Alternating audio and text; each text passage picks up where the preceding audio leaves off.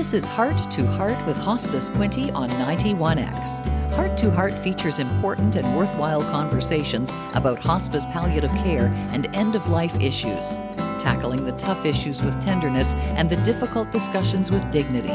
Here's Jennifer May Anderson. I'm here today with Warren Powell, who is the pre arrangement director of Burke Funeral Home in Belleville, and I'm going to be talking to Warren about the role of funeral homes and the importance of planning in advance. So, Warren, could you tell me a little bit about yourself and uh, Burke Funeral Home? Certainly. Thank you, Jennifer. Um, I've been with uh, Burke Funeral Home for about last 19 years. Uh, I'm an Ontario licensed funeral director and have been for just coming up to 42 years. Um, I specifically take care of the pre planning at Burke Funeral Home. Uh, so many people are learning the benefits and value of pre-planning that more and more people are doing it all the time. So uh, they need one funeral director dedicated to do just that, and that's my role at the Burke Funeral Home. So. I think that that's really encouraging to hear. One of the things we talk about at hospice is about advanced care planning, which is about mm-hmm. your looking ahead to what your medical needs might be. And uh, so I think that's really positive that people are taking this step to plan in advance. So obviously you have lots of experience. Um, how has that role changed, or how have people approached things differently now than maybe they did years ago, since there is this interest in planning ahead? Mm-hmm.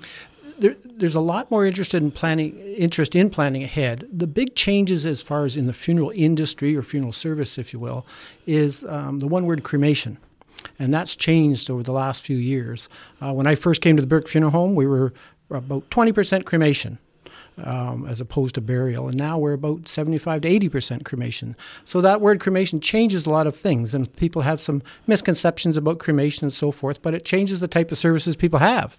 And uh, we have to be a little more creative uh, with families. They want this or they want that. And so that's a challenge for us. And I would say that's one of the biggest changes that over the last 15, 20 years. Yeah. So, what are some misconceptions about funeral homes and the role that they play when people are making those funeral, pre planning their funeral arrangements. Sure. Uh, one of the misconceptions I would think is that people uh, have an idea that you have to do certain things, and really, in, in with cremation now, it, cremation actually offers more options to people. So in, instead of the traditional service where you have visitation, a service in a church or chapel, and off to the cemetery you go, you, we can be more creative and there's more flexibility. We have what we call celebrations of life or memorial gatherings and so forth. So cremation offers more options, and um, people don't really understand that. They think they have to do certain things, and uh, we say, well, you can do this, you can do that, and, and and they're just amazed that oh I didn't know you could do that. I thought you had to do this and, and so forth. So um, it just adds more variety to the, the selection of services available so. So what would you say um, are things that people are choosing now that might be different from what we think of that traditional service that, that you said about in a church or chapel and then off to the cemetery? What what things are people doing that are more creative or, or more different? Well, they're incorporating um, as the service itself.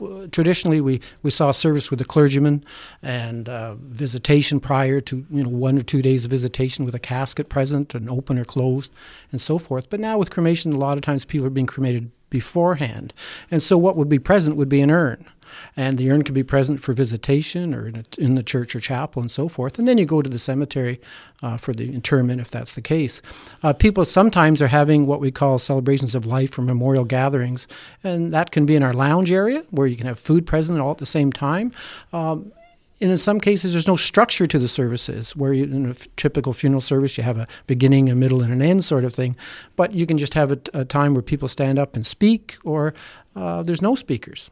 You can have an MC sort of thing rather than a, a clergy or, or, a dedicated person to, to, officiate at the service.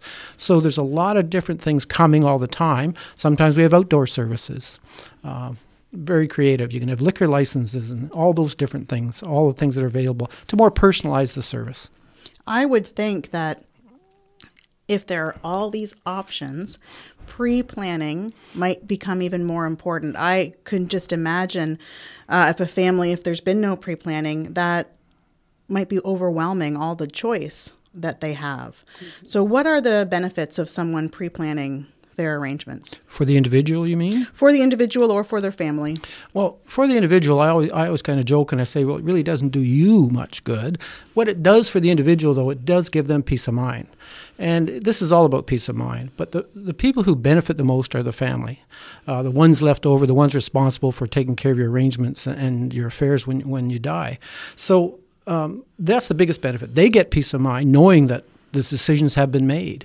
And uh, it takes away all the stress because it's the worst time of your life, and you have to come and talk to a funeral director. You talk about lots of money, and you talk about all these decisions, and we talk about 75 to 80 um, different decisions have to be made within just a couple of days. So it can be very stressful. And people are saying, wonder, what, what did mom want? What did dad want? He never talked about it. She never talked about it. And I always say, the only way for you to get what you want is to plan it yourself. And you have peace of mind for from that, doing that, and your family gain is the real people that gain uh, when your death occurs. Yeah. It's just like planning a will or having your financial affairs in order and having insurance, that sort of thing. It's just a, a big benefit for, for the family. So, who would you say uh, should be thinking about making their arrangements? Well, well, I guess I would say everybody, but uh, I think two reasons why I do pre planning.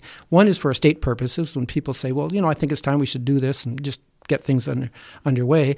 And unfortunately, when there's health reasons and, you know, you've been to the doctor and so forth, and it's not a you know you're you're getting ill and, and, so forth your health isn't very good and unfortunately that's not the best time to do it but it's it's a, something you have to do but for estate planning it, it's uh, it's a great benefit it's just part of doing as i say your wills your power of attorney and all that sort of thing um, it's all about your family, and that's who who gains from it. So I know when I talk to people about um, advanced care planning, I like to tell them uh, that only 3% of Canadians die unexpectedly, mm-hmm. which means that the vast majority of us are going to have time to think about yeah. what we yeah. want. And yeah. so it's important to think about it and to let other people know because uh, those conversations are, are hard when we don't know what mom would have wanted or what mm-hmm. dad would have wanted. So if someone is pre planning their arrangements, what kind of things can they pre plan? Well, uh, you can plan right from um, to the smallest little detail, right down to music. Uh, you can pick out flowers. You can pick out your cards, your stationery you want present, um, or just do a general um, uh, arrangement where you know there's going to be a service, there's going to be visiting or what have you, a reception with food, and not get into the details. Um, we can even pencil in a date, but most people aren't comfortable with that. Um, so you can do to what degree you want, and the more you can do, the better it is. Quite simply. Yeah. So when people are thinking about pre-planning, um, what are some pitfalls that they should avoid? Yes, and there, there's one I call the I factor people come into the office and uh, they'll sit down and I'll say, Do you have an idea what you want? And they respond, Well, I want this and I don't want that and I want this and I don't want that. And so I say to them, Well, have you talked to your family about this? Because I know you're trying to make it easier for them, but sometimes people make decisions that are easier for them, but in the long run, it's not. And you should consult your family. They may not want to talk about it, but you should consult them because they might say, well, just a minute, I might want this. And by just coming in and thinking you're taking care of it for them isn't necessarily the best way to do it. Uh, in my other life, uh, I work with churches, and I was asked to officiate at a funeral for a woman who had made all of her prearrangements, and her daughters didn't like any of those arrangements, and then they wanted to do a whole different thing. So I think you're right. Those conversations beforehand are important because what I think might be important for my kids or my brother or sister might not be important Precisely, for them to have yeah. happen. Um, so, what kinds of questions should people bring to you if they've said, okay, I'm going to pre plan, make my arrangements? What kind of things should they be thinking about before they come and see you? Well, I suppose they should have an idea of what type of service they want, um, whether it's the traditional um, with the visitation and with the casket present and so forth, and of course, burial or cremation. And um, following the service, a reception. Uh, do they want where do they want it? Do they have a, a, golf course idea? Do they want it in our chapel, in our visiting room, in our reception room? Uh, those types of things generally. And then um, we need a certain amount of information for the government for vital statistics, for registration, and so forth. And we help with newspaper notice writing and uh, selecting out stationery, all that type of thing. So um, there's the things they should think about. Yeah. And what sorts of resources do you have at the funeral home that can help people as they're working through this process? Yeah, we have a, tons of information about pre-planning and the and the benefits of it, and explaining how it works. We have one particular book that you can fill out, and it, it's for a couple or a single person, and you record all your information about yourselves and and um, it makes you think about things when you're writing that down, saying, "Oh, gee, I never thought about this. Maybe we should do this or that." And so we, uh, when people come in to make their prearranged or talk about it, we give them one of these books and they take it home and uh, get some thinking about uh, all the details that are necessary when the time comes. I, I was really impressed and amazed that you said there were 70 or 80 decisions to make. Mm-hmm um, in those couple days after someone dies, if those decisions haven't been made beforehand, what are some things, what are some of those decisions that people are really surprised by when they have to make them? Well, the, the vital statistic uh, thing I brought up, um, that's for the government. Just like when you're born, you're registered, married and divorced, you're registered. We take care of the registering the death. And one of the things is the parents' names of the deceased and the mother's maiden name.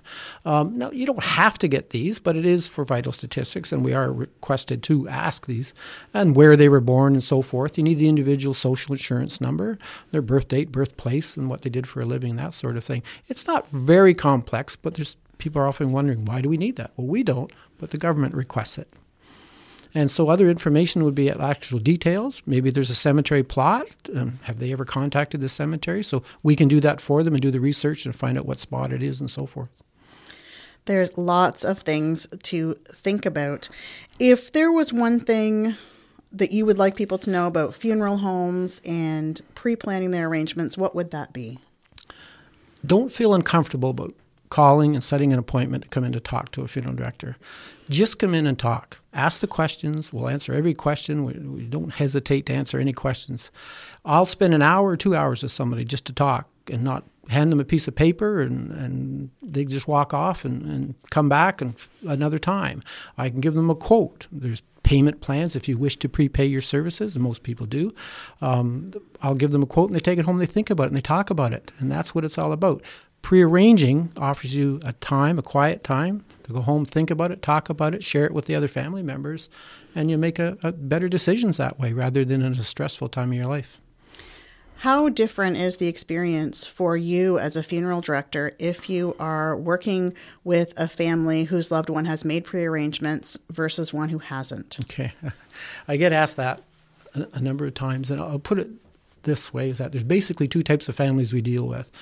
And the one family that has it all prearranged, um, the individual had it prearranged. The, the son and the daughter, for example, come in and said mother had the arrangements all made, and so they just have to spruce up some things and make some little changes. Uh, change the newspaper notice and what have you, just some little details. And they're probably in the funeral home 45 minutes, less than an hour. Uh, and the next family comes in. The son and the daughter are sitting across the desk from the funeral director, and and uh, so we ask, you know, so do you have an idea what you want? And the daughter says, well, mother wants to be cremated. And the son looks at the sister and says, What? I didn't know that. Mother never talked about it. I thought she wanted to be buried. So you can just imagine the stress they're going through and trying to figure out what mother wanted or may have wanted at the time. So that's the difference. I think that that would. Uh, your first scenario sounds to me like it's a bu- much better scenario for everyone involved certainly than is, the second yeah. scenario where people aren't sure what the person wanted. If someone's looking for more information on Burke Funeral Home, where can they go? You can just call me at 613 968 6968. Ask for me, and I'll talk as long as they want. Well, thank you very much, Warren. It was so lovely to speak to you today uh, about this topic, even though it's a difficult one. Um, so, thank you very much, and I hope that people will take advantage of, of hearing this and start thinking about pre planning. Thank you, Jennifer. It was a pleasure. You've been listening to Heart to Heart with Jennifer May Anderson of Hospice Quinte. Their mission is to change the lives of the terminally ill, their families, and the bereaved for the better by offering support and companionship. Learn more about hospice at hospicequinte.ca and listen for Heart to Heart regularly at this time on Alternative Radio 91X.